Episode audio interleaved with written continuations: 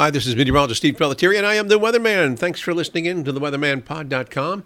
And it is Thursday, the 18th day of January already, and we've got some uh, news across the nation weather-wise that's going to be impacting the northeast corner with some light snow, and of course the Pacific Northwest that's been getting pounded by storms moving in from the Pacific. And no difference for today. Heavy mountain snows are for the northwestern Rockies, and there's bands of heavy lake effect snow showers that are continuing across the Great Lakes right through Thursday. Another Arctic blast is expected for late this week into the weekend.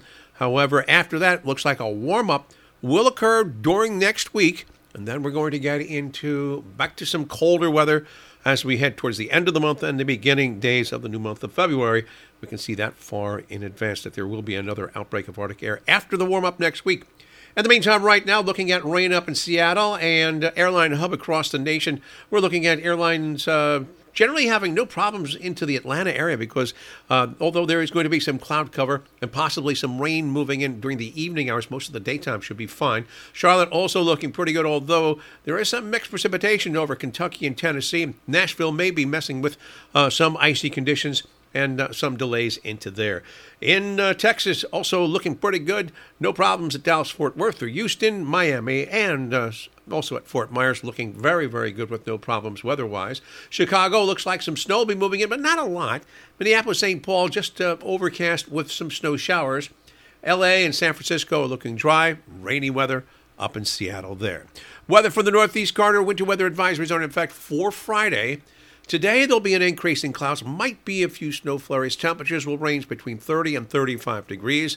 Uh, that northeast corner received anywhere between one and four inches of snow uh, on Monday and Tuesday and some ice.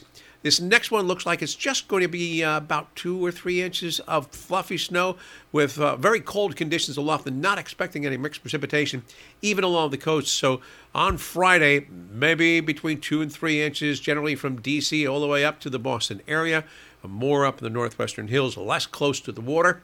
And then we get into fair weather for this upcoming weekend with uh, temperatures on Saturday only in the 20s and on Sunday you know, 30s and starts to warm up, as mentioned, next week.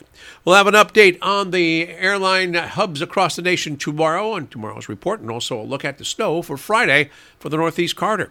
In the meantime, have yourself a great Thursday, and thanks for checking in. I'm Steve Pelletieri. Bye.